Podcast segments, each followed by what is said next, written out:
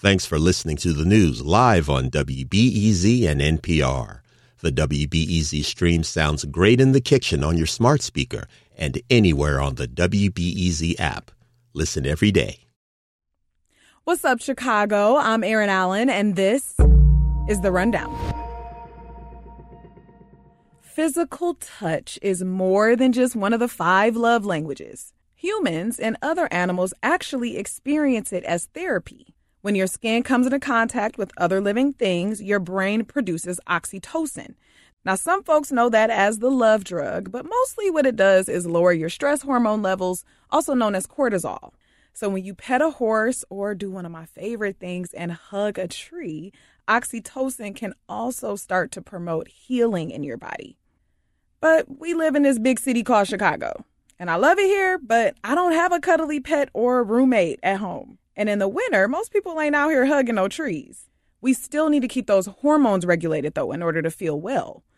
Beatrice Cesk is the founder of Chicago Rewilding Society. She's a Chicago native who fell in love with greener pastures as a child, so she understands the value of connectivity among humans, animals, and nature. Beatrice tells us her story through Chi Sounds Like, a series produced by my colleague Ari Mejia on our sister station, Vocalo.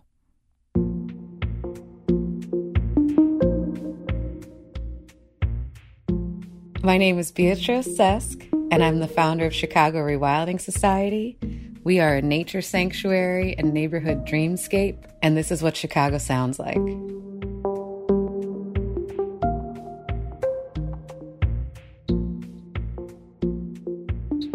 When I was very young, we lived in Ukrainian village, and then my family moved to Logan Square. We were in Palmer Square and then when I was like eight, we moved to the north side around Devon and Western.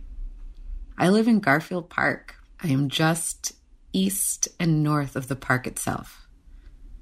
I feel like Chicago has so many different pockets that are like distinct and discrete from one another. And I like that about Chicago too, where it just feels like secret after secret. And even after being here, you know, most my life, I've been gone in little spurts. I still keep discovering Chicago. And she's so big that there's always parts of her I will never know. And that opportunity for discovery and fascination and surprise over and over and over. I like that I will never ever know all of the faces of Chicago and we can just like treasure hunt and adventure seek and there will always be more. So that's my favorite part of Chicago. I think the main challenge in Chicago is like a lot of the bureaucratic systems that can feel like you're up against more than you can even process because it doesn't feel sane or fair. Me personally, I guess dealing with bureaucracy is the most frustrating part. The way that wealth is being concentrated, and that's just like getting exponentially worse all the time. So many people and animals and just suffer as a consequence. So that's really heartbreaking because I'm like, Chicago, you're so beautiful my eldest dream was to have a horse in Chicago. And I think part of that is when my family lived in Palmer Square, we had an apartment across from the square. And I thought, ooh, we could have a horse here. My mom's from Kentucky, so sometimes we would go to visit her family. And that was so unlike my Chicago family because, you know, there were animals, there were woods. It was just a totally different flavor, a totally different place. People spoke different. It was just magic. And I loved going down to Kentucky. And I was like, we could have a horse in Chicago you know, as a little girl. When I was 18, I went to university there and, and I competed on the equestrian team and I took riding lessons as part of my class curriculum. I was an agricultural major. I had a work study at the horse barn and I lived on the university farm. I've also toured internationally working with horses and goats in the circus, mostly as a lovely assistant. So there was some performance, but most of it was just like me shoveling, me maintaining animals on very small acreage, me touring with animals, making sure that they stay safe and healthy and exercised. And then I moved to Garfield Park because there were five vacant lots next to this house and it was not inhabitable, but I was like, I don't mind. I'll live in a trailer in the yard. I want this because I want to get the five lots next to it to have a horse. And then I was here five years before I got the miniature horse. And I thought, well, let me start small and see how people feel about this. And the response was overwhelmingly positive.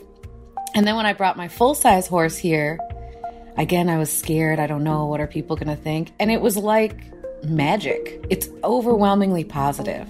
So that's how it started, and that's how I became emboldened to be like, let's try with the bigger horse and let's try with the goats. My name is Beatrice Sesk, and I'm the founder of Chicago Rewilding Society. We are a nature sanctuary and neighborhood dreamscape, and this is what Chicago sounds like.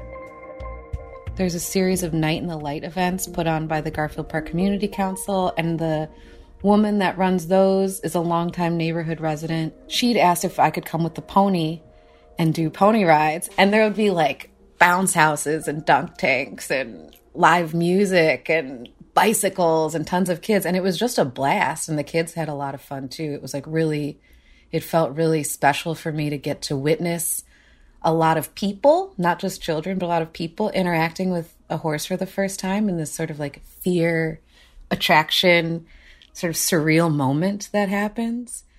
And that felt really like intimate and special. I liked that so much that we thought, okay, let's start a nonprofit because at a certain point, this becomes maintaining these animals and doing volunteer work becomes something that's a little bit outside of my personal ability. And my hope had been, oh no, I can just subsidize everything, I can just do it. And then the reality is, I can't. We started Rewilding Society because I'm looking for support to be able to do more with them, like go into Chicago public schools, bring the animals and have like, are we talking now about waste management? Are we talking about life cycles? Are we connecting it with existing curriculum that the teachers are doing and like starting to weave them together, but in a way that's really fun? As mammals, right, we thrive on touch.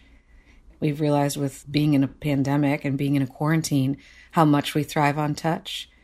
There's so many different theories, right? But like one is that when we touch each other, we produce oxytocin. They've done studies of animals that do animal assisted therapy and they produce it too. So, in this way, it's a symbiotic relationship where both are feeling better through the interaction. So, on a really like base level, I think interacting with animals is therapeutic because of the touch component. We're socialized to interact with one another physically in a certain way. We're able to have a different type of embodiment, have a different type of socialization than, we're, than what we're normally conditioned to do. And I think that's really exciting to be like, brush this pony, braid his hair, try it out. He'll let you know right away if he doesn't like it. He will react and there will be a physical reaction. Now we're learning about how to respond to nonverbal cues and to watch and to listen in that way.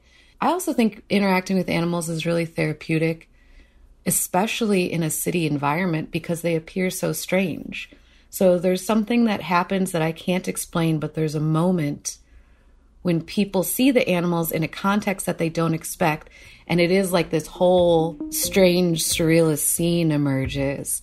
And people often ask if they're dreaming. People sometimes start crying. They say they can't believe what they're seeing. And then there's this like tenderness that emerges where people want to touch them or just breathe their breath or smell how they smell and press their faces to their fur and say, wow, she smells so good, you know, and it's fascinating. And I think part of it is the strangeness that then drops us down into where we are now and it starts to make everything strange where you're like, whoa, I have a body too. You know, once you start thinking about it, you're like, aren't goats so crazy? Look at their pupils. Then you're like, oh my God, I have pupils. That's right. I've been walking around forgetting about this body, forgetting about your body, forgetting that we exist as animals, and then suddenly seeing the animal that gets pulled up into the picture. And so I don't know what that magic is, but there's something. My name is Beatrice Sesk, and I'm the founder of Chicago Rewilding Society. We are a nature sanctuary and neighborhood dreamscape, and this is what Chicago sounds like.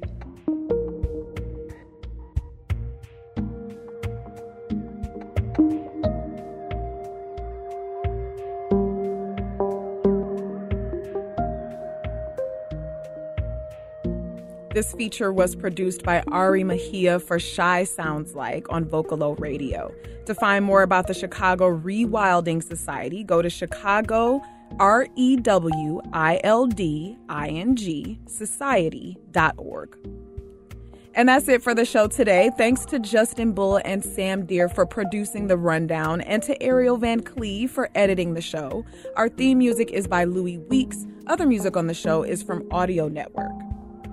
I'm Erin Allen. Thank you for listening. I'll talk to you in the morning.